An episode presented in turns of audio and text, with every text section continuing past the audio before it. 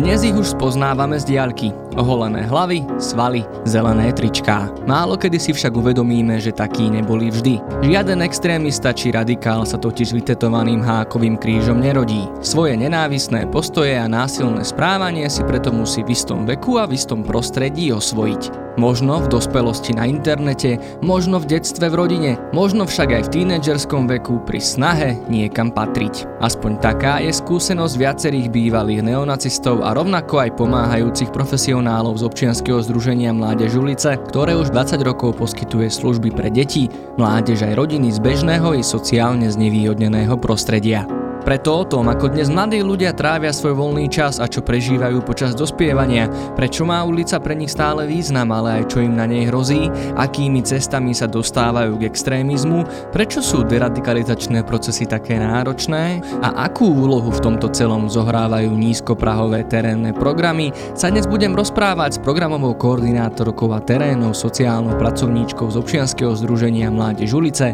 Karin Andrášikovou.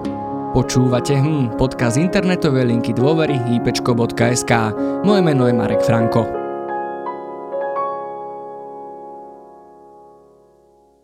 Karin, vítajú na štúdiu, ďakujem, že si prijala naše pozvanie. Ďakujem aj ja vám pekne. Tak my sa budeme rozprávať možno o viacerých témach, pretože občianske združenie Mládež ulice, ktorom už Koľko? 12 viacej? Alebo koľko ja rokov? som prišla v 2012, takže...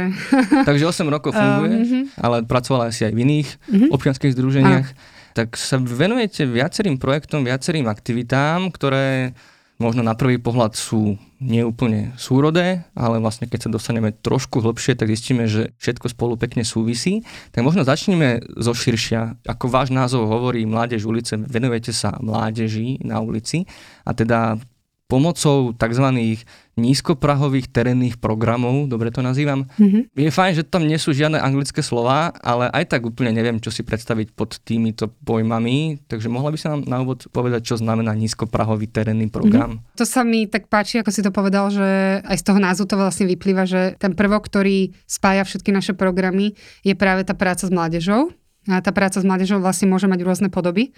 Preto vlastne aj každý ten z našich programov, ktorý je potom našou značkou, sa venuje nejakej oblasti života toho mladého človeka a snaží sa mu pomôcť alebo ho sprevádzať vlastne v nejakom jeho systéme, že či už je to vlastne ten jeho voľný čas, alebo je to nejaké jeho dospievanie, alebo je to jeho rodina, jeho škola. Takže preto vlastne tie programy sú síce rôznorodé, ale vždy ich spája ten prvok toho, že sa venujú mladým ľuďom a ich rozvoju. No a keď si sa pýtal vlastne na tú nízkoprahovosť, tak uh, je to vlastne také veľmi e, jasné z toho názvu, že nízky prach, presne na tých dverách, že keď máš ten vysoký prach, tak môžeš o ňo zakopnúť, môžeš spadnúť, e, nemusí sa ti podariť cez neho prejsť. A práve také programy, v našom prípade pre mladých ľudí, ten nízky prach znamená, že je naozaj teda nízky a ten človek sa môže dostať dnu. To znamená, že sú to programy, ktoré sú dostupné že si ich mladý človek vie dovoliť, napríklad po finančnej stránke, pretože väčšina služieb je, je zadarmo, že tam nájde naozaj taký bezpečný priestor, ktorý je otvorený, príjmajúci, bezpečný znamená nielen také ako keby fyzické bezpečie, ale najmä také sociálne a psychologické. To znamená, že ľudia, ktorí pracujú v týchto programoch, tak majú takéto nízkoprahové naladenie, takže pre nás je mladý človek taký, aký je úplne v poriadku. Príjmame ho, či už je rúžový, zelený, dievča, chlapec, proste akomkoľvek nejakom mm-hmm. stave, rozpoložení, s akýmikoľvek názormi, tak vlastne má u nás tie dvere otvorené a na tých dverách je ten nízky mm-hmm. prach. Čiže máte nejaké miesto alebo nejakú aktivitu a ten nízky prach znamená to, že tam môže prísť ktokoľvek, nejakým spôsobom to není limitované, alebo sú tam nejaké limity, možno z hľadiska veku napríklad? Tie nízkoprávové programy a v našom prípade je to tak podobne. Môže byť, že buď je to teda nejaký fyzický priestor, ako máme my uh-huh. vlastne nízkoprahový klub v komunitnom centre Stará jedaleň, alebo to môžu byť terénne programy, to znamená, že nízky prach je v tom, že tí pracovníci prichádzajú do toho prirodzeného mhm. prostredia uh-huh. tých mladých ľudí, čiže kde buď žijú, napríklad do rodín, ako v prípade nášho rodinného programu, alebo e, tam, kde trávia voľný čas, To znamená, že na ulice, na ihriska, na sídliska. A keď si sa pýtal na tie limity, tak samozrejme to, že niečo je nízkoprahové, to neznamená, že je to bezbrehé. My samozrejme pracujeme tiež e, s témou pravidiel, že tie pravidlá sú veľmi dôležité pri našej práci, pretože jednak určujú nejaké hranice a tie hranice potom vytvárajú nejakú istotu a nejaké bezpečie aj pre tých našich klientov, pre mladých ľudí, ale aj pre nás samotných ako pracovníkov uh-huh. a pracovníčky. Takže ako keby tie pravidla tam samozrejme sú. Výnimočné sú však v tom, že sa vytvárajú vždy v spolupráci s mladými ľuďmi. Je to preto, aby naozaj vychádzali z tých potrieb a aby si tí mladí ľudia si ich osvojili, aby proste za ne prebrali zodpovednosť. A ten participatívny rozmer, teda, že spolupracujeme spolu, že je to ako keby partnerský vzťah medzi nami a nie nejaký hierarchický, mm. že ja som teda v úlohe nejakej autority, ktorá určuje, ako to tu bude tak tomu sa ako keby snažíme práve tým participatívnym procesom predísť. Mm. To všetko znie super, ale vlastne prečo je to potrebné? A ja to ešte doplním, uh, ako si spomínala, že pracujete priamo s deckami na sídliskách, ten terénny program, tak uh, sa uskutočňuje v nejakých konkrétnych lokalitách. Napríklad ste mali terénny program v Modrom dome, v Petržalke, mali, alebo uh-huh. bývalom Modrom dome. Uh-huh. Potom ste mali v Rači, Vrača uh-huh. východné, teraz uh-huh. asi stále beží v Karlovke, v Karlovej vsi. Podľa čoho si vyberáte vlastne tú lokalitu, že tam začnete pôsobiť a ešte sa spýtam na jeden pojem a to je, že neorganizovaná mládež, uh-huh. čo znie tak strašidelne, ako keby tie deti museli mať vyplnený ten celodenný program. Takže ako toto spolu súvisí, že kam idete, ako sa tam tie deti správajú a prečo vy im potom vlastne chcete vytvoriť tie nejaké aktivity s pravidlami. Aj keď to možno znie tak, ako keby však veď deti by mali mať slobodu a mali by sa hrať, nie? Mm-hmm. Keď sa pýtal na to, že prečo sú takéto služby vlastne potrebné, s tým súvisí možno aj otázka na, na neorganizovanú mládež. Je to o tom, že Iste všetci vieme, že existuje vlastne nejaký systém služieb pre deti a mladých ľudí. Väčšinou sú to také možno štrukturované aktivity v podobe nejakých školských aktivít, hej, čiže v škole majú deti nejaké prvky neformálneho vzdelávania, majú tam vlastne nejaké aktivity, ktoré súvisia s trávením voľného času. Potom máme rôzne centra voľného času, kde deti sa môžu zapísať do rôznych krúžkov Máme aj nejaké súkromné presne organizácie, ktoré tiež takéto krúžky poskytujú, ktoré sú nejaké zaujímavé a tak, čo je výborné a je to veľmi treba. Len sa presne potom stáva to, že je e, mnoho detí a mladých ľudí, ktorí ako keby prepadávajú sitom týchto služieb, pretože presne pre nich nie sú dostupné, keď som hovorila o tej nízkoprahovosti. To znamená, že si ich napríklad nemôžu dovoliť, mm-hmm. alebo sú to aktivity, ktoré sú na nejakom druhom konci mesta, čiže pre nich kvôli diálke je nepredstaviteľné tam ísť, alebo sa nechcú takýmto spôsobom organizovať, tu sa presne dostávame k tej odpovedi na otázku, že čo je neorganizovaná mládež. Čiže veľmi veľa mladých ľudí, ktorí napríklad chcú tráviť voľný čas, slobodne, ako si hovoril, bez toho, aby sa museli orientovať na nejaký šport alebo na nejakú výtvarnú činnosť alebo proste na nejakú takú štrukturovanú aktivitu. A to buď preto, lebo ich to nebaví, alebo tá ponuka, ktorá je v ich okolí, je nezaujímavá, alebo je to preto, že mm, nechcem hovoriť, že nemajú na to talent, ale hej, že vieme, že aj to môže byť ako keby jeden z prípadov, že proste v nejakej takejto oblasti jednoducho ich ich to nezaujíma, nie sú v tom dobrí a nechcú to nemajú robiť. pocit, že by, Presne. že by ich to naplnilo. No a jednoducho chcú byť na tej ulici, chcú hmm. proste byť so svojimi kamošmi, tráviť čas na ihrisku, možno sa venovať nejakým takým športom, ktoré spadajú skôr do takých ako keby subkultúrnych nejakých scén, čiže nejakí skatery, hmm. korčuliari, kolobežkari, čokoľvek, alebo chcú naozaj proste iba tak akože posedávať. A tá filozofia tej nízkopravosti hovorí o tom, že je to v poriadku, byť aj na tej ulici a zároveň je v poriadku byť na tej ulici e, bezpečne. A znova sa dostám k tomu nielen fyzickému bezpečiu, ale aj k tomu psychologickému. Že my ako sociálni pracovníci, psychológovia alebo teda rôzni iní ľudia z profesí na tú ulicu prídeme a pozorujeme, zistujeme a mapujeme potreby tých mladých ľudí, čiže sa najskôr tá prvá fáza je, že zoznamujeme s tým, akí mladí ľudia sú tam, kde presne trávia čas, ako ho trávia.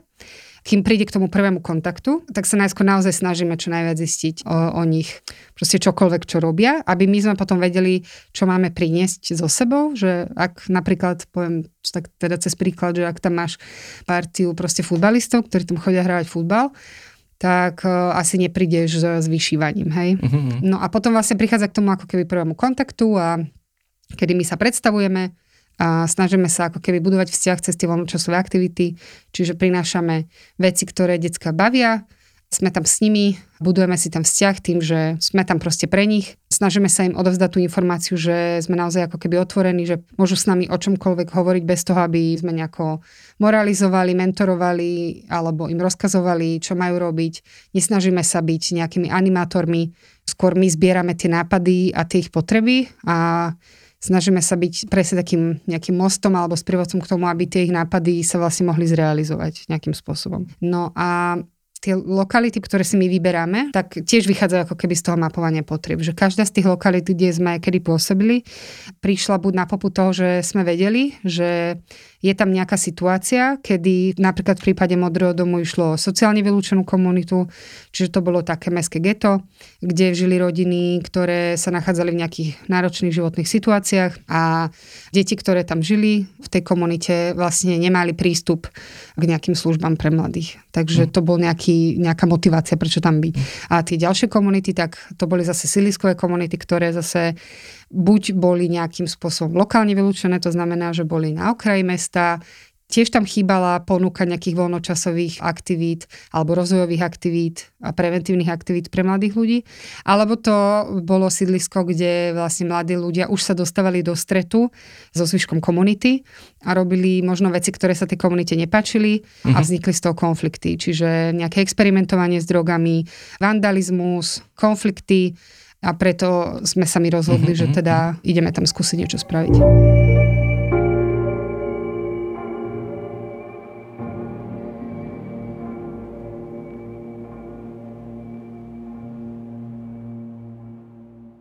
A kto zadáva tú objednávku? Vlastne, že oslovia vás tie mestské časti, že tu potrebujeme robiť niečo s deťmi, alebo vy si mapujete Bratislavu, aspoň zatiaľ, a hľadáte tie miesta, kde by bola potrebná vaša intervencia? Je to rôzne, že tie spôsoby mm. môžu byť samozrejme rôzne od toho, že my sami vieme, že teda e, je nejaká časť. Veľa organizácií a právo vzniklo tak, že najskôr ako keby bola tá komunita, ktorá, alebo to sídlisko, alebo nejaké miesto v tom meste, kde bolo treba robiť nejaký zásah, alebo proste tam realizovať nejaké činnosti a na základe toho vlastne sa dal dokopy tým ľudí, ktorí tam začal pôsobiť.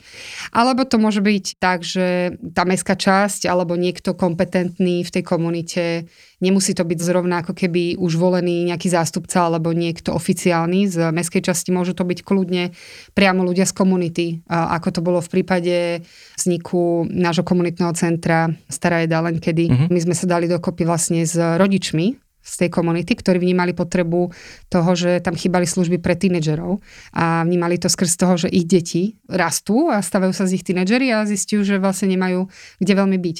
Takže sme začali spolupracovať a začali sme vymýšľať, že čo ideme spolu robiť.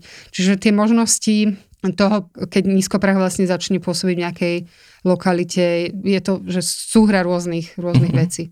Keď hovoríš o tej starej jedálni, čo je vlastne váš najnovší projekt, ak sa nemýlim, ktorý je konkrétne naviazaný na priestor. Stará Edelen je budova starej jedálne, ktorú ste zrenovovali a teraz ju využívate vlastne na rôzne aj tieto komunitné účely a prácu s mládežou. Je to aj v tých iných mestských častiach naviazané na, na konkrétny priestor? Lebo ak si hovorila, že najprv za tými deťmi prídete, najprv ich akoby len tak sledujete, to je až taká výskumná práca, a potom akoby stále to prebieha len v tom exteriéri, že spolu vysedávate na obrubníkoch, alebo je to aj spojené s nejakým miestom, alebo možno s nejakou, neviem, pravidelnosťou, alebo s nejakým kalendárom aktivít, vlastne ako to, je, ako to vyzerá v praxi? Aj toto môže vyzerať rôzne. Je mnoho ako keby miest na Slovensku, Spomeniem napríklad Banskú Bystricu, kde majú vlastne na, na Sasovej komunitné centrum, v Nitre majú komunitné centrum, v rôznych obciach, kde sú napríklad rómske komunity, tak majú komunitné centra, ktoré sú teda fyzickými priestormi. A vzniklo to tak, že bola potreba. To znamená, že tam, kde je potreba ako keby mať aj ten fyzický priestor z rôznych dôvodov, tak tam je. Ak je vôľa, ak je cesta, finančné prostriedky, ak je nejaká vhodná budova, alebo ak mestská časť obec takú budovu má a chce ju na takéto niečo využiť, tak skvelé.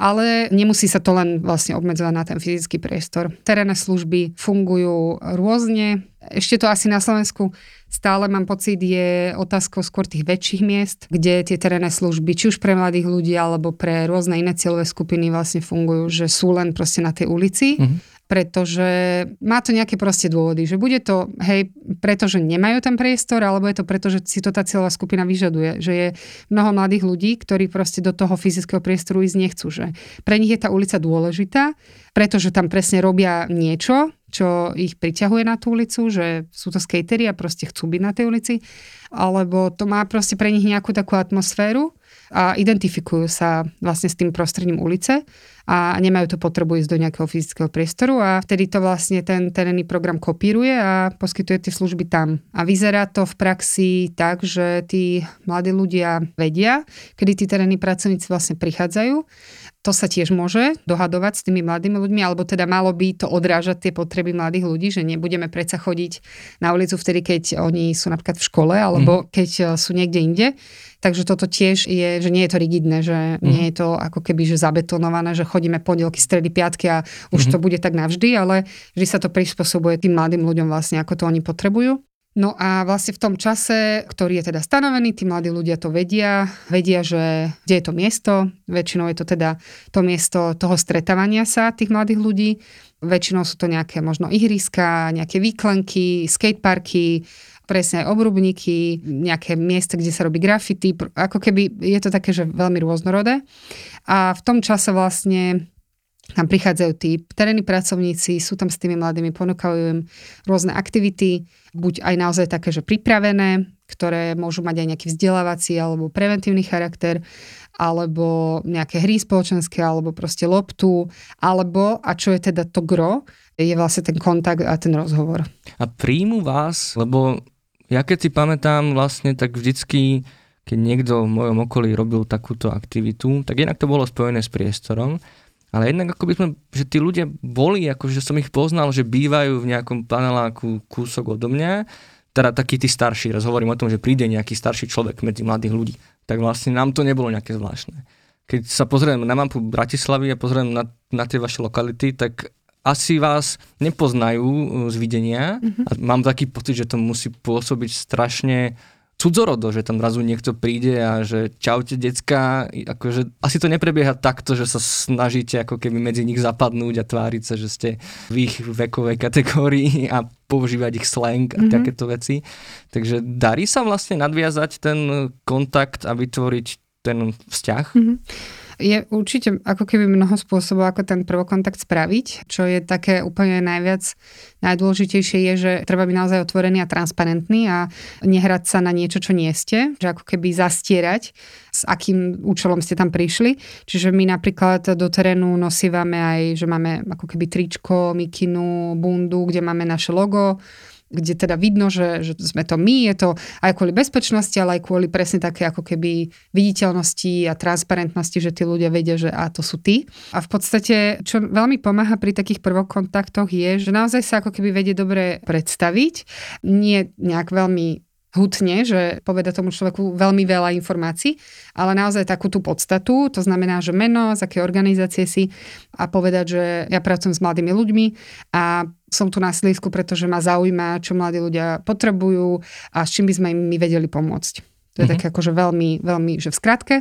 Veľmi teda pomáha zo začiatku si možno aj robiť takéto mapovanie, že mať pripravených pár otázok, buď vo forme nejakého že krátkeho dotazníka, čo nie všetci majú radi, takže je dobre, keď máte nejaký kreatívny spôsob, ako to spraviť a ísť medzi tých mladých ľudí s takouto ponukou, že teda som táta a že fakt by som sa chcela dozvedieť, že čo tu na sídlisku je super, uh-huh. čo sa vám tu páči, čo tu robievate a že čo by ste napríklad chceli zmeniť a čo by ste tu chceli mať. A jednak takto získate informáciu o tých mladých ľudí a viete napríklad, aké aktivity teda prinášať medzi nich a jednak je to už hneď prvý kontakt. To znamená, že už to nie je divné, už nie ste ste mm-hmm. vlastne ľudia z nejakej sekty a už ich nechcete niekde ako do dodávky naložiť nie, a, a predať tam, presne nie, na cukriky, ale že už im je oveľa jasnejšie, že, mm-hmm. že mhm. prečo ste tam.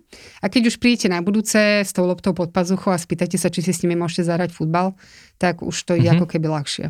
Hej. Čiže toto môže byť napríklad jeden zo spôsobov. Jasne. A koľko trvá taký program? A ja rovno ešte rovno, už to posuniem aj ďalej. Mm-hmm. Keďže už dva projekty máte skončené, nechýbate tým deťom tam, alebo teda v akom stave môžete opustiť tú lokalitu, že už tá práca je skončená, alebo čo je ten dôvod na ukončenie tej spolupráce? A, tie dôvody sú tiež ako keby rôznorodé a pre nás vždy, keď ukončujeme nejaký program, tak je to veľmi dlhodobý proces, že to naozaj nie je, že z týždňa na týždeň mm-hmm. si zrazu povieme, že a vyriešené, super, oprašíme ruky, ideme ďalej.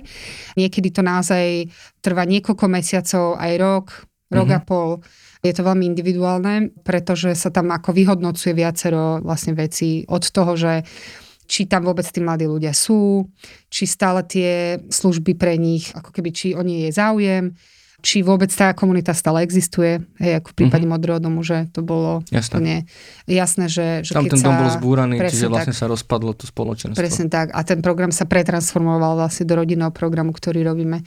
Takže presne to môže byť tak, že niečo ako keby zanikne aj na základe toho, že sa to pretransformuje do niečoho nového. V prípade napríklad východného, že my sme vedeli, že otvárame komunitné centrum veľmi blízko odtiaľ, takže vlastne sa ako keby ten mhm. program neskončil, ale pretransformoval do niečoho druhého a vlastne tí klienti naďalej môžu aj chodievajú vlastne ako keby do klubu. Nedá sa to jednoznačne povedať, že prečo nejaký nízkopravý mm-hmm. program skončí.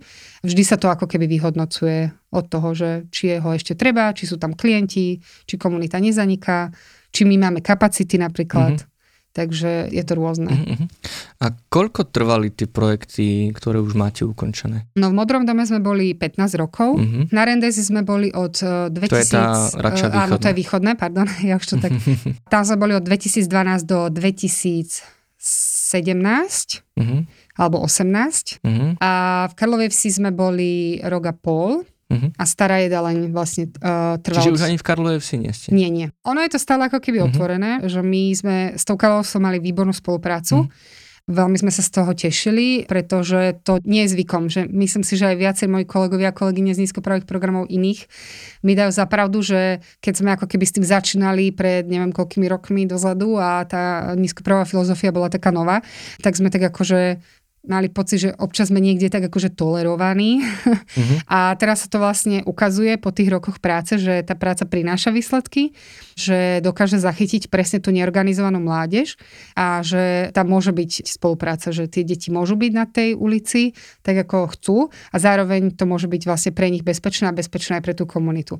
Takže teraz už sa to celé tak otáča a tie mestské časti si uvedomujú, to, že pre nich je oveľa efektívnejšie, keď tam majú takýto tím terénnych pracovníkov a pracovníkov s mládežou, než uh, že by mali potom hasiť dôsledky správania napríklad mm. mladých ľudí, rizikového.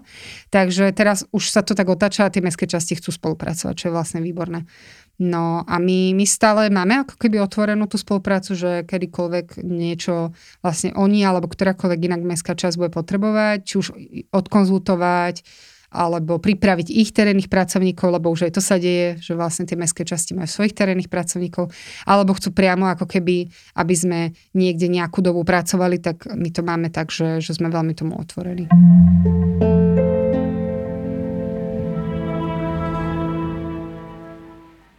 Už si niečo z toho spomenula, naznačila, ale teda čo hrozí deťom na tej ulici? Čo sú tie nežiadúce javy, ktoré sa medzi touto mládežou vyskytujú? No, pre mňa sú to dva také aspekty. Jeden je ten, ktorý hovorí o tom, že ako je vlastne mladý človek rizikový pre ulicu, to znamená, že ako mladý človek ohrozuje ulicu. Mm-hmm. To môže práve tým svojim rizikovým správaním od e, toho, že ničí ten verejný priestor, čiže, neviem, kope do košov, robí nejaké nelegálne grafity tam, kde sa nemá, na budovách, ktoré sú napríklad historicky cenné, alebo rozbia okná, až po to, že je hlučný, že ohrozuje ľudí, teda nejak ako fyzicky, že je násilný, že vlastne experimentuje s drogami alebo pije vlastne na ulici a nejakým spôsobom vlastne znečisťuje to prostredie. Až teda potom druhý aspekt, kedy je tá ulica ohrozujúca pre mladého človeka v zmysle, že sa môžu mladí ľudia dostať do stretu s inými mladými ľuďmi a môže to byť veľmi násilné. Môžu to byť teda rôzne také gengy a partie, ktoré mladého človeka ohrozujú až po vlastne nejakých dospelých ľudí, ktorí toho mladého človeka môžu ohrozovať tiež v mm-hmm. rôznych ako keby témach.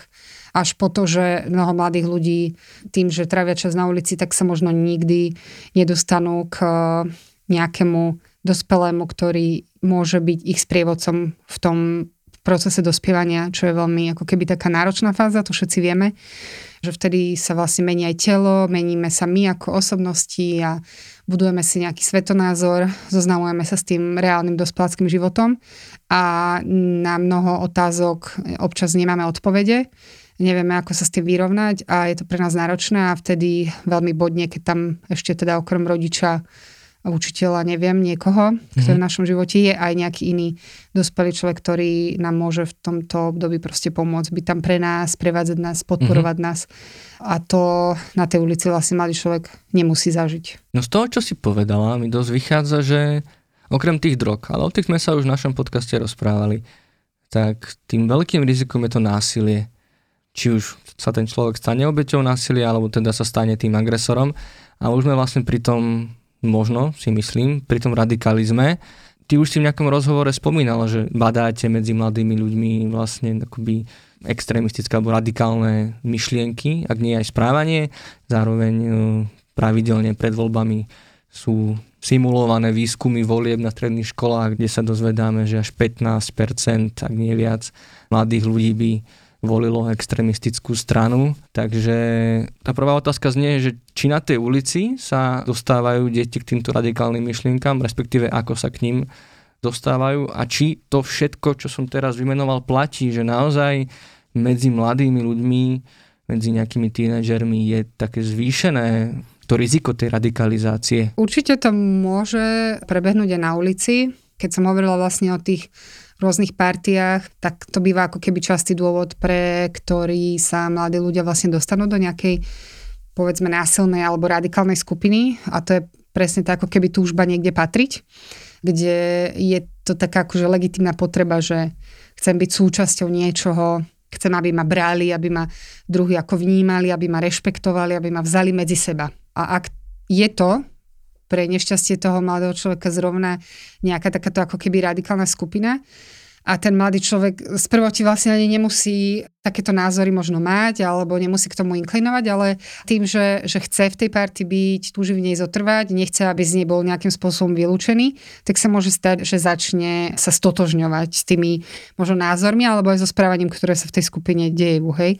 Môžeme hovoriť o rôznych nejakých polovojenských organizáciách, mm-hmm. pretože je to niečo, čo mladých ľudí niektorých teda môže lákať. Vojenská tematika, zbranie, nejaké uniformy, že je to tak akože veľmi veľmi také maskulíne a také zamerané vlastne na ten výkon a na tú sílu, na nejaké hrdinstvo, vlastníctvo, ako keby takú moc, že je to veľmi spojené s témou moci.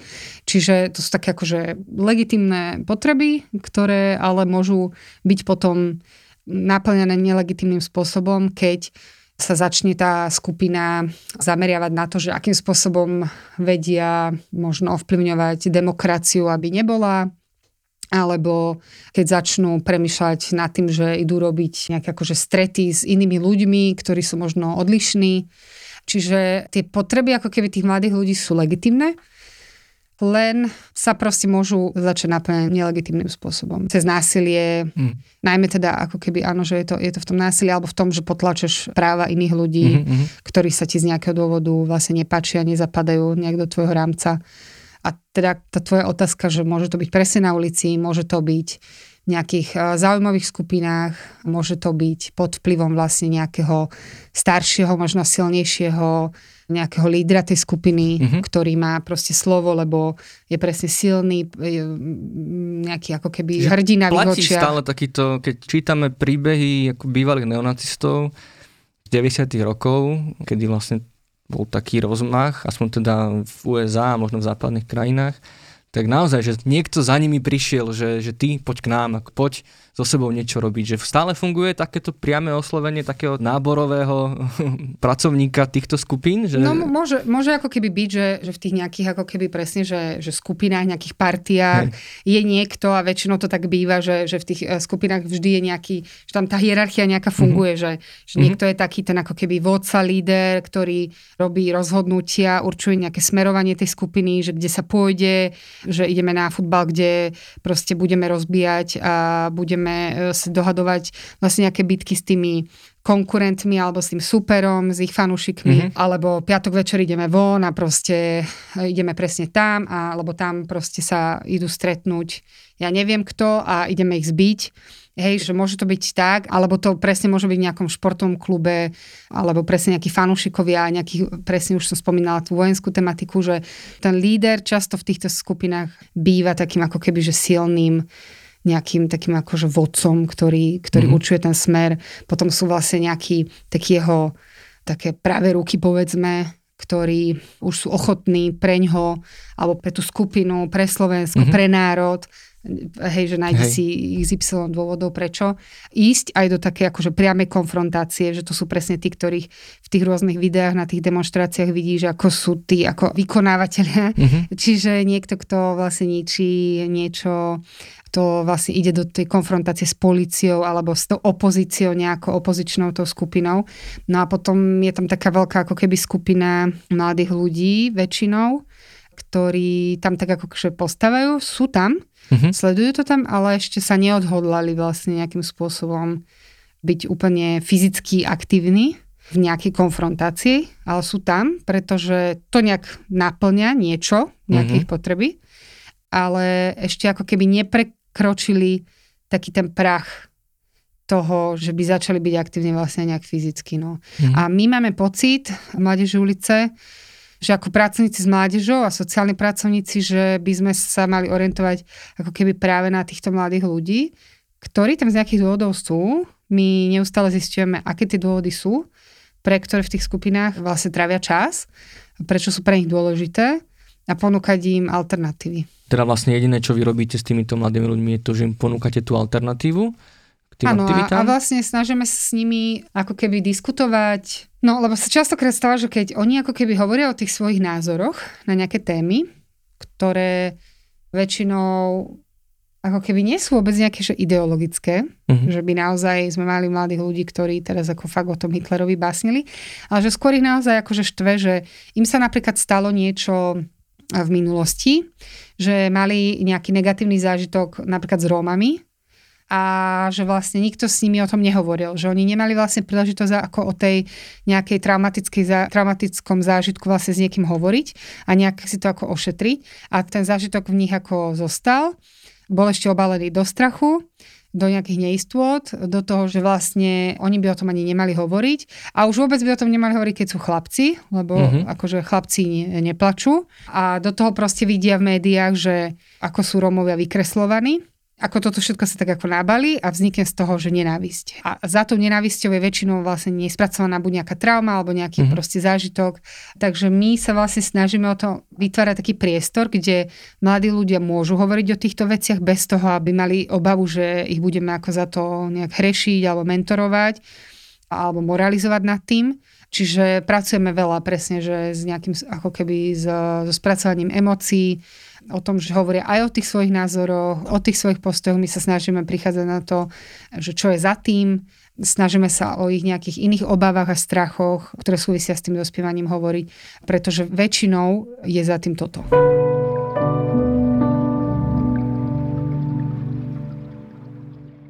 Vlastne áno, vy máte tie programy, jednak je to program Mosty mm-hmm. a pod ním vlastne ešte, ako sme sa rozprávali pred nahrávaním, program Exit Slovensko. Áno ktorý je vlastne veľmi podobný ako Exit Deutschland, Exit Sweden, mm-hmm. USA, Exit hey, USA. Hey, hey, to sú vlastne vyslovene programy pre ľudí, ktorí chcú opustiť môžeme sa baviť reálne o neonacistickej scéne, mm-hmm. teda naozaj to tvrdé radikálne jadro, mm-hmm. do ktorého sa asi ľahko spadá a teda možno ešte ťažšie teda vlastne odchádza, lebo môže dojsť k ohrozeniu vlastne zo strany tých bývalých hey, kumpánov. A ešte teda jedna taká poznámka na kraj moja, teda je to veľmi zaujímavé, čo hovoríš, teda mm. o tých polovojenských organizáciách, že ktoré sú tak hierarchizované a organizované. Mm-hmm. V kontexte toho úvodu, kedy vlastne som sa tak ja pousmieval, že vlastne, že prečo by mala byť mládež organizovaná, alebo to, že je neorganizovaná, znie tak diktátorsky. A vlastne ono to možno vyzerá, že tí mladí ľudia chcú mať nejakú takú štruktúru vo svojom živote, alebo akoby patriť do nejakej hierarchie, mať nejaké miesto. Mm. Platí tento môj predpoklad, že je dobré vytvárať im nejaké pravidlá? No, je to tak, že nie je štruktúra ako štruktúra. Uh-huh. ja som to spomínala, že tie pravidlá sú dôležité v živote dieťaťa alebo mladého človeka alebo človeka ako takého, pretože pravidlá vlastne určujú nejaké hranice vo vzťahu buď medzi dvoma ľuďmi alebo vo, vlastne vo vzťahu akomkoľvek. A tie nám vlastne, že sa, že sa na tie hranice vlastne môžeme spolahnúť a že máme nejaké ako keby istoty tie istoty vlastne potom zabezpečujú to bezpečie alebo pocit bezpečia. Mm-hmm. Čo si ja myslím je, že, a to sa aj ukazuje, že mnohé, keď si napríklad zoberieš teda tú neonací politickú stranu, ktorú my máme, v parlamente, tak oni vlastne ako keby majú takú svoju mládežníckú organizáciu, mm-hmm. povedzme. A oni napríklad ako keby také tie, že keby si ako keby nevedel, čo je to za organizáciu a ako obsahovo vlastne naplňa tú svoju činnosť, tak oni ako keby veľmi šikovne majú zvládnuté, keď sa bavíme o tej štruktúre, o tých pravidlách a o nejakom akože takom zapojení, že niektorí mladí ľudia, s ktorými my spolupracujeme v rámci teda toho programu, ktorý si spomínal, tak oni sú teda členovia tejto organizácie a oni robia veľmi pekné veci, napríklad, že chodia zbierať odpadky do mhm. prírody, mm-hmm chodia pomáhať do nejakých charít. Ro, presne, že správne ako keby národovec má pomáhať tomu svojmu národu a obyvateľom. A to je všetko v poriadku, až kým neprídeš vlastne do bodu, že ten obsah je doplnený ešte o to, že je to len pre týchto vybraných ľudí. Tí ostatní ktorí sa nám vlastne nepačia, či už preto, že ja neviem, sú z iného etnika, alebo sú iné rasy, mm-hmm. alebo sú to proste cudzinci, nie sú to Slováci, tak im tieto akože práva nebudeme, ako keby, ne, nebudeme im pri, ich prisudzovať, alebo dokonca ich budeme vlastne potlačať, alebo dokonca budeme voči ním násilní. Čiže si ako keby selektívne vyberáš potom tá druhá vec je, že máš nejaké ako keby princípy vlastne demokracie, demokratického zriadenia štátu, ktoré častokrát tieto skupiny vlastne sa snažia potlačiť alebo ich nejako mhm. vyvrátiť, bojovať proti nim. No a ak sa dostaneme vlastne do tohto bodu, tak tam už to v poriadku nie je. Čiže preto som povedala, že nie je štruktúra ako štruktúra. Mm-hmm, jasné. Je jeden výskum e, z pred dvoch rokov e, Juventy a nadácie otvorenej spoločnosti, ktorí robili na, na mladých ľuďoch vo veku 14 až 17 rokov. A im z tohto výskumu vyšlo, a to sa pokúsim odcitovať, že mladí, radikálne nastavení tínedžeri žijú naprieč regiónmi Slovenska, mestami a dedinami, rôznymi rodinami, typmi škôl. Líšia sa stupňom radikálnej aktivity, ale sú to navonok veľakrát nerozpoznateľní chlapci a dievčatá rôznej národnosti a prináležitosti. Tak. Keď sa možno budeme baviť o tej vašej konkrétnej práci, ako vôbec zistíte, že niekto má radikálne myšlienky? Akože áno, tá časť, ktorá už sa reálne k tomu hlási, už má nejaké identifikačné znaky, ale ako si vravela, tá najväčšia skupina, to sú ľudia, ktorí sa len tak okolo obšmietajú a vlastne, či môžeme o nich hovoriť ako v radikáloch, to je jedna mm-hmm. otázka, a vlastne ako vôbec vy s nimi prichádzate do kontaktu. Mm-hmm. Hej, to je výborná otázka, že či teda ich môžeme nazývať radikálmi alebo extrémistami. Ty si spomínala na začiatku to, že v tých 90 rokoch to bolo také ako viac zjavné, pretože sa nejakým spôsobom vlastne aj vizuálne identifikovali vlastne ľudia, ktorí boli členovia mhm. nejakých takýchto neonácií, nejakých skupín extremistických, vyholená hlava bombery, hej, všetci vieme, že netreba to nejako popisovať. Aktuálne v súčasnosti to už nemusí byť také zjavné, mm-hmm. presne ako si hovoril že je veľmi ťažké možno takto, keby si postavil 10 ľudí pred seba, ako povedať, hej, že teda kto z nich sa nejako akože identifikuje alebo je v nejakej takejto skupine. Je taká doba, že vlastne mnoho z nejakých takých radikálnych prejavov Často sa to spája vlastne aj s nejakou vierou, nejaké konšpirácie a hoaxy, že ono sa to už tak akože celkom prepája. Je v tom ako keby online prostredí, že to je taká akože veľká skupina ktorá neviem úplne, že či sa dá vlastne nejak obsiahnuť, mm-hmm. či to mhm. vieme nejak tak akože vyriešiť, lebo vieme, že internet je ako oceán, že to, ja naozaj som si nie úplne istá, že čo sa s tým dá robiť. Myslím si, že na to sú asi iní odborníci, ale my v tom offline svete teda mm-hmm. viacej pôsobíme. No a my v tom programe Mosty, ktorý si už spomínala, vlastne fungujeme na viacerých takých frontoch, že Jeden front je teda ten Exit Slovensko, ktorý je teda taký koncept práce prebratý teda zo zahraničia, kde niekoľko desiatok rokov už funguje, od Ameriky po západnú Európu, ktorý je postavený, alebo bol postavený tam na západe tak, že vlastne členovia, bývali členovia nejakých radikálnych skupín, ktorí sa rozhodli, že chcú opustiť tieto štruktúry. Vlastne si prešli nejakým procesom znovu integrácie vlastne do spoločnosti, znovu nadobudnutia kontaktov so svojimi rodinami a vybudovania si vlastne takého nového vlastne života potom, ako opustili tú radikálnu skupinu. A oni sa rozhodli byť vlastne nápomocní a založili ako keby takéto programy, Veľká väčšina z týchto programov vznikla takto. Potom vlastne niektorí si dorobili aj nejaké vzdelanie v nejakej pomáhacej mm. profesii, alebo si zavolali vlastne, začali spolupracovať s ľuďmi, ktorí takéto skúsenosti majú a začali poskytovať tieto služby. No a my sme začali tak inak trochu, že my sme už teda tým sociálnych pracovníkov, psychológov a iné pomáhajúce profesie a dali sme sa dokopy a ponúkame ako keby takéto služby. Čiže ľudia Máme vlastne nejakú internetovú stránku, snažíme sa vlastne o sebe dávať vedieť čo najviac. Radi by sme možno niekedy v budúcnosti spravili aj takú ako keby kampan, len je to taká pomerne citlivá téma, takže stále zvažujeme, že ako to urobiť, lebo to na Slovensku nerobí ešte nikto a my sa tiež ako keby učíme, že ako tú tému vlastne oslovovať.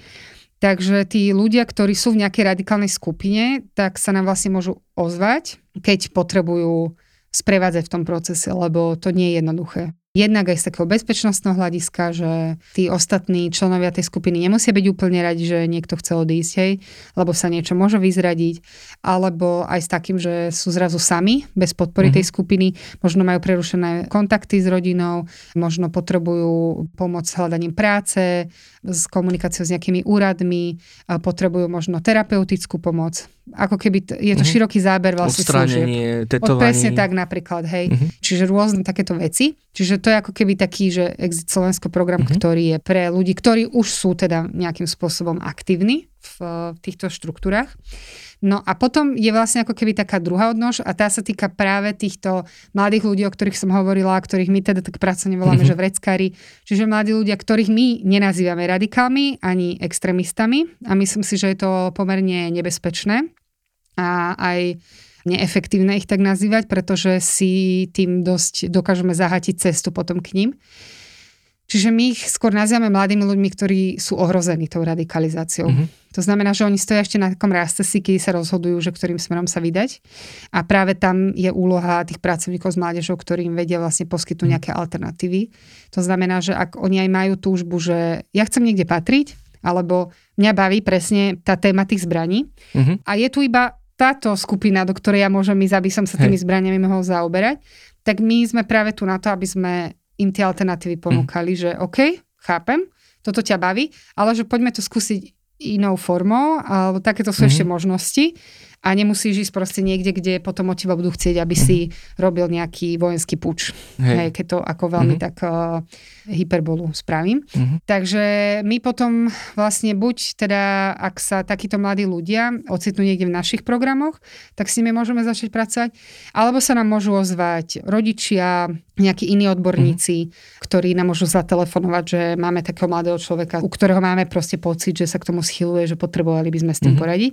A potom veľká kapitola sú vlastne školy, kde buď učiteľia alebo riaditeľia škôl si buď majú teda nejakých ako jednotlivcov, s ktorými chcú, aby sme začali pracovať, alebo majú nejakú možno triedu, ktorá je nejakým spôsobom problematická v tejto rovine a nevedia úplne, že ako s tým majú pracovať, nemajú kapacity na to, aby s tým mohli pracovať, nemajú nejaký priestor.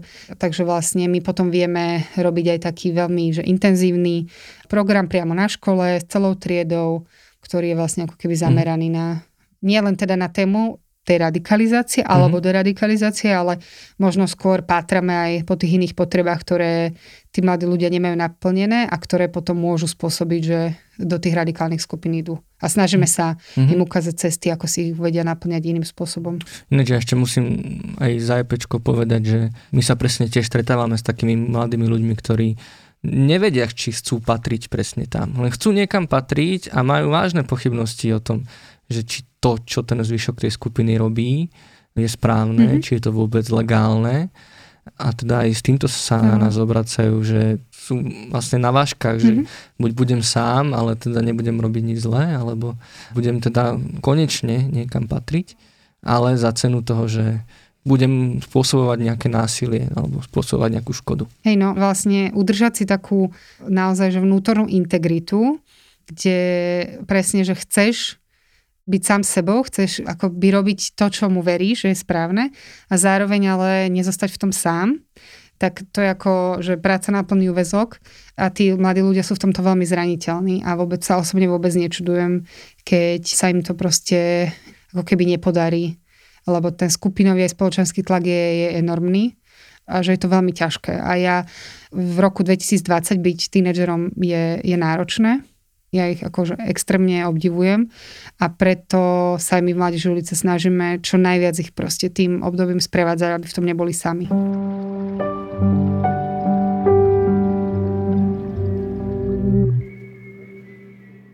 A ako teda u týchto mladých ľudí ohrozených tým radikalizmom rozpoznať, že už to zachádza do nejakej akoby tej nebezpečnej roviny, že okrem možno nejakej jednej na pohľad pozitívnej aktivity začínajú preberať aj tie, čo môžeme povedať na rovinu, že neonatistické názory, hej, že nehovoríme možno len nejakom extrémizme alebo mm-hmm. radikalizme, ale povedzme to na rovinu, že to, čo to tvrdé jadro hlása, je vlastne reálne propagácia totalitného režimu.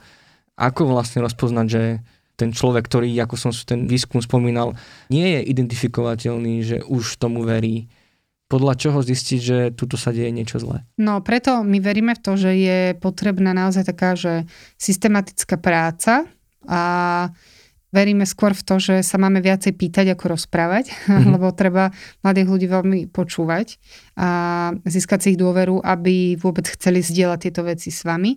Takže buď, ak sa teda bavíme o tom, že to rozpozná nejaký rodič alebo učiteľ, alebo my sami teda, keď sme v teréne napríklad medzi mladými ľuďmi, tak to môžu byť prejavy od naozaj takých akože slovných, že sa vyjadrujú k nejakým celospoločenským témam veľmi veľa mladých ľudí to vníma. Myslím si, že veľa dospelých si myslí, že mladým ľuďom je to ukradnuté, tak ich môžem ubezpečiť, že nie je.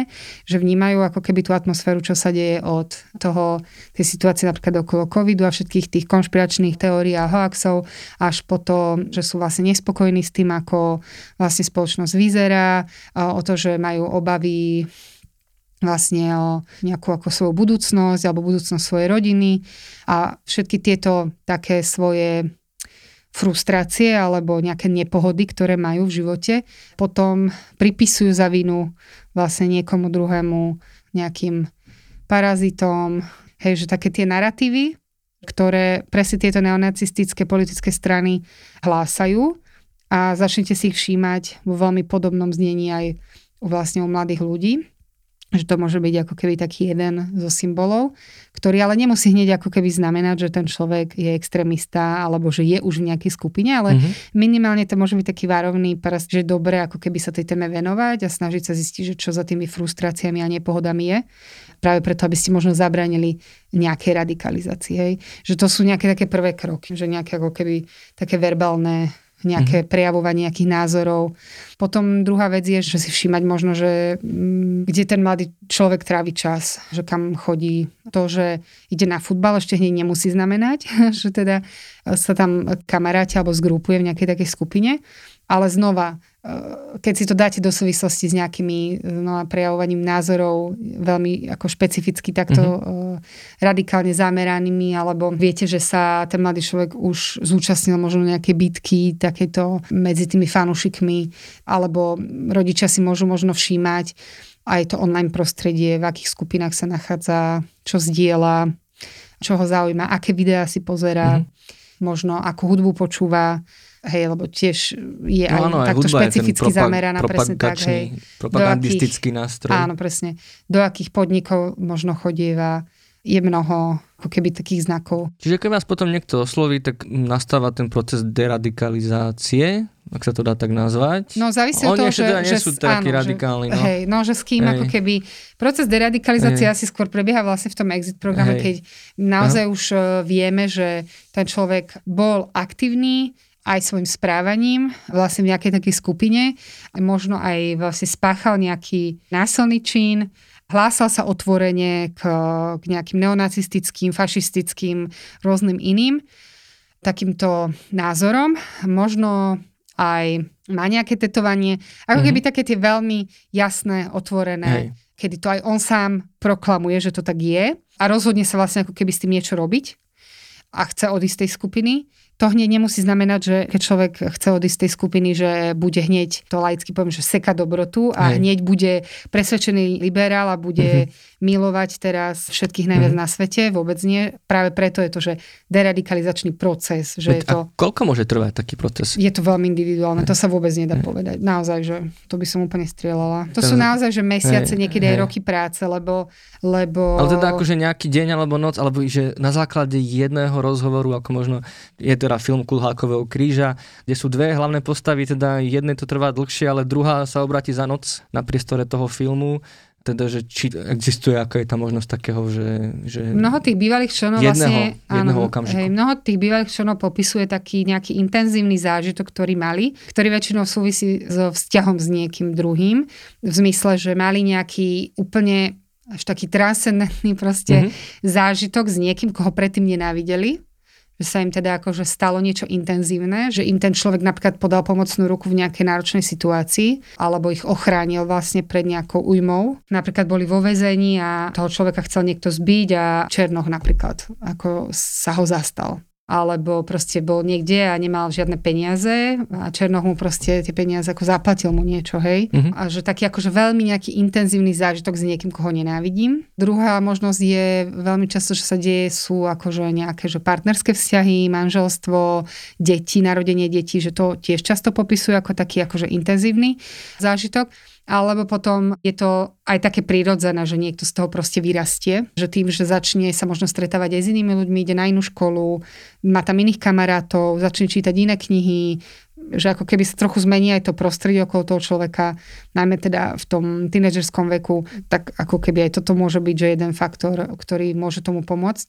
Ale v zásade je to určite, že taký dlhodobý proces. Mm-hmm. Ten jeden rozhovor áno, môže byť veľmi silný a intenzívny, ale to neznamená, že tá iná práca nie je potom podstatná, pretože to nie je iba o tom, že ja prestanem veriť tomu, že Hitler bol úplne super. Mhm. Že to ako keby nie je len o tom ideologickom presvedčení, ale je to aj o tom, že sú tam narušené aj nejaké iné procesy v tej osobnosti človeka, alebo v jeho nejakom správaní, alebo v jeho postojoch, ktoré napríklad súvisia so spracovaním emócií. Je síce fajn, že ja prestanem si myslieť, že Hitler je fajn, ale na druhú stranu mám stále problém, že neviem úplne vyjadrovať emócie, alebo neviem, ako mám zvládať hnev, neviem, ako mám spracovať svoju agresivitu, Mhm. neviem úplne, ako mám komunikovať so svojim otcom. A že to sú všetko také momenty, ktoré keď ten človek nemá nejak spracované a ne, nepracuje na nich, tak môžu byť znova takým výbušným nejakým momentom, ktorý zase môže všetko zmiesť zo stola a ten človek sa zase môže ocitnúť na začiatku cesty.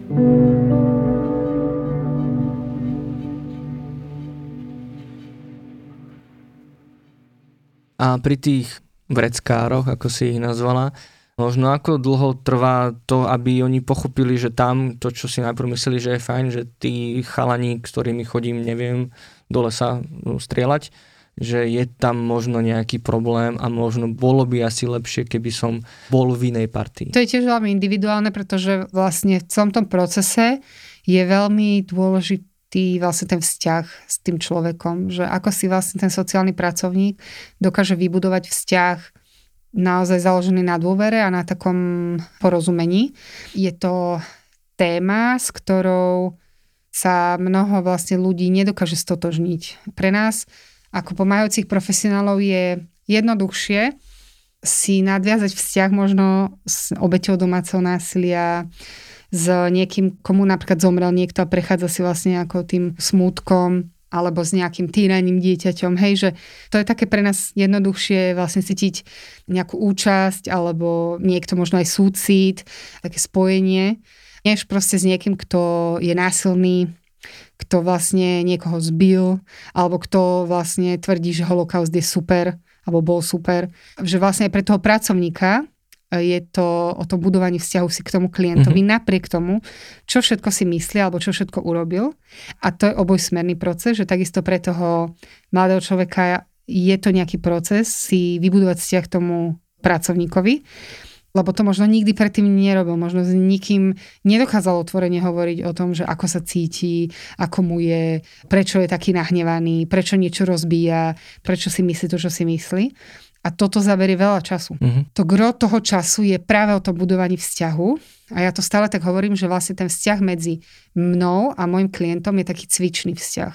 Že vlastne ten klient si vo vzťahu so mnou cvičí ako potom bude mať tie vzťahy ďalej mm-hmm. s inými ľuďmi. A mať vzťah s niekým znamená, že obrovské množstvo vecí. A to, to zaverie veľmi veľa času. Uh-huh. A sú nejaké determinanty, ktoré určujú, že kto bude viacej naklonený tým radikálnym myšlienkám? A opäť to ešte doplním pod otázku, že kde človek môže nachytať tieto myšlienky, teda tá ulica, internet a môže to byť napríklad aj rodina a teda, že či potom, keď pracuješ s takýmto klientom, je potrebné pracovať aj s tou rodinou a či sa to vôbec dá? Mm, určite to môže byť aj rodina a určite sa neodporúča, e, je to veľmi náročné, lebo ak sú tie presvedčenia aj v rodine a ten človek vlastne v tej rodine žije a funguje, e, samozrejme, že my sa učíme od, od, e, v tých rodinných vzťahoch aj nejakým ako názorom na svet a tak akože nejakým hodnotám, postojom.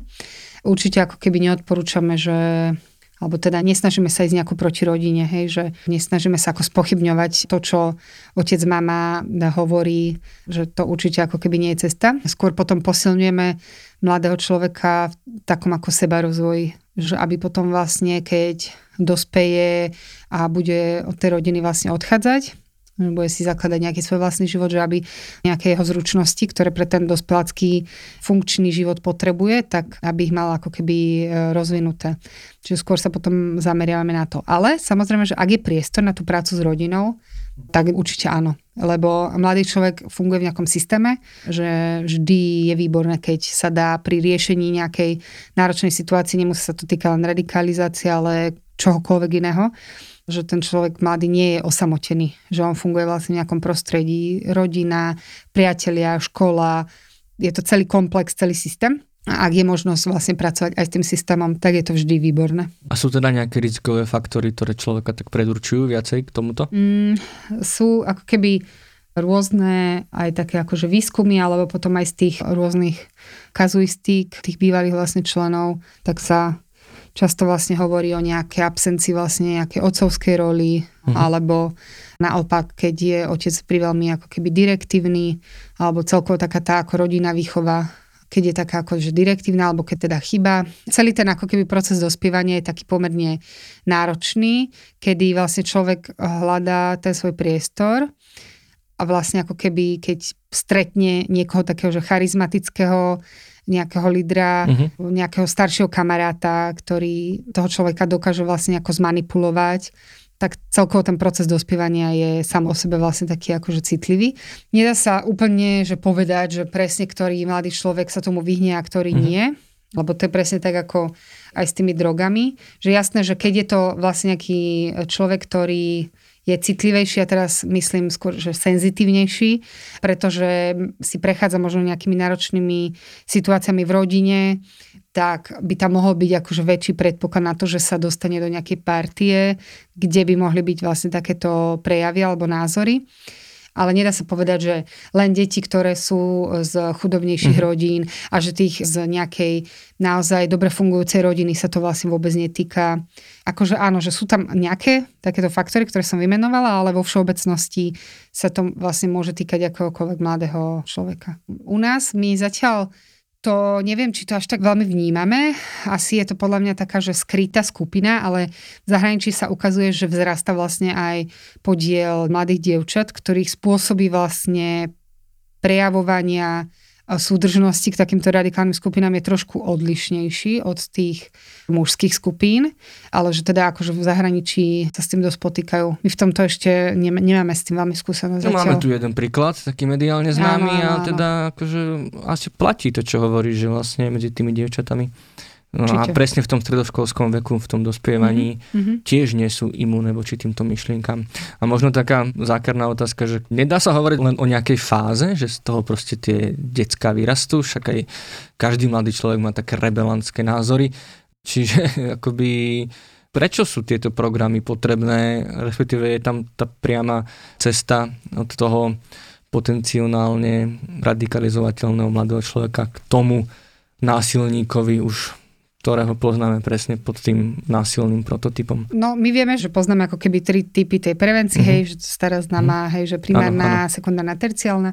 Vieme a samozrejme, že tie programy sú tu jednak pre tých, ktorí už teda do toho spadli a už a potrebujú ako keby sa vrátiť späť, ako keby že domov, ale tie programy sú tu hlavne a ak teda hovorím za Mladíž ulice, tak venujeme sa tomu už niekoľko rokov a zatiaľ sa nám ukazuje, že práve preto sú tie programy dôležité, aby nedošlo k tomu, že ten mladý človek začne byť, že začne sa radikalizovať spôsobom, že už dochádza aj vlastne k nejakému radikálnemu správaniu. Hej? Uh-huh. Čiže tie programy sú dôležité preto, že ak je aj ten mladý človek v nejakej rebelujúcej fáze, čo je úplne pochopiteľné, lebo ako si povedal, že a to často vlastne z toho aj vyplýva, že mladý človek je v, a je to bežné, to dokonca zdravý proces, kedy bojuje proti autoritám, vymedzuje sa, lebo tak si ako keby buduje aj takú svoju vlastnú integritu a svoju vlastnú osobnosť a svoje názory.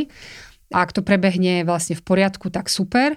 A niekedy to proste nevidie a v rámci toho rebelujúceho obdobia sa proste dostane do kontaktu s touto témou. A presne v tom období je super, keď tam vieme byť my, alebo proste nejaká organizácia, nejakí proste ľudia, ktorí ho mhm. vedia v tomto zachytiť a tú rebelujúcu fázu vlastne zvládnuť bez nejakej újmy alebo čo najmenšej. No vlastne to je tiež súčasť tých nízkoprahových programov. Určite áno. Dobre, myslím, že už sme na konci. Áno. Tak možno len taká, mm, ako môjim zvykom, taká spojená otázka, že z toho, čo si teraz ty hovorila, že pracuješ s mládežou v rôznom kontexte aj s touto akoby radikalizovateľnou alebo ohrozenou radikalizmom, mm-hmm. mládežou a možno aj teraz vlastne v týchto pandemických časoch kedy tie vaše programy možno nemôžu prebiehať úplne tak, ako v minulosti. Deti nemôžu teda tráviť ten voľný čas, ako by chceli, nemôžu ho tráviť v tých svojich prirodzených komunitách na tej ulici.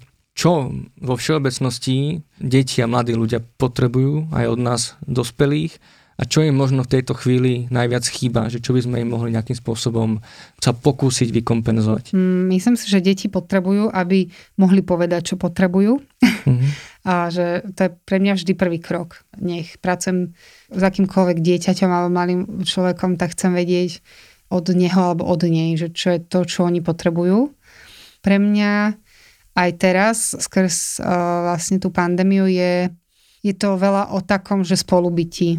Že aby sme boli ako keby naozaj že spolu, prítomní v tom danom okamihu. Viem, že mnohé vlastne rodiny aj s tými mladými ľuďmi sú ako zavretí doma, že, že sa ako teraz budú buchať po čele, že veď sme spolu, veď ako musíme byť zavretí teraz doma, ale ja myslím o takom naozaj, že prítomnom spolubytí, že máme naozaj čas mimo monitorov a mimo mobilov naozaj na seba, kde sa spolu budeme rozprávať, ako nám je, ako sa cítime, že si dovolíme sa cítiť byť aj smutný, aj nahnevaný, aj frustrovaný, ale že to máme aj kde ako keby ventilovať v takom bezpečnom prostredí a že sa teraz sa nedá, ale aspoň v tej rodine proste objímame a že sme proste spolu. To mám pocit, že to tak najviac dokáže zmierniť úzkosť, keď mám kde byť s kým v takom prítomnom okamihu. Karin, veľmi pekne ďakujem za tento príjemný rozhovor. Ďakujem aj ja aj za pozvanie.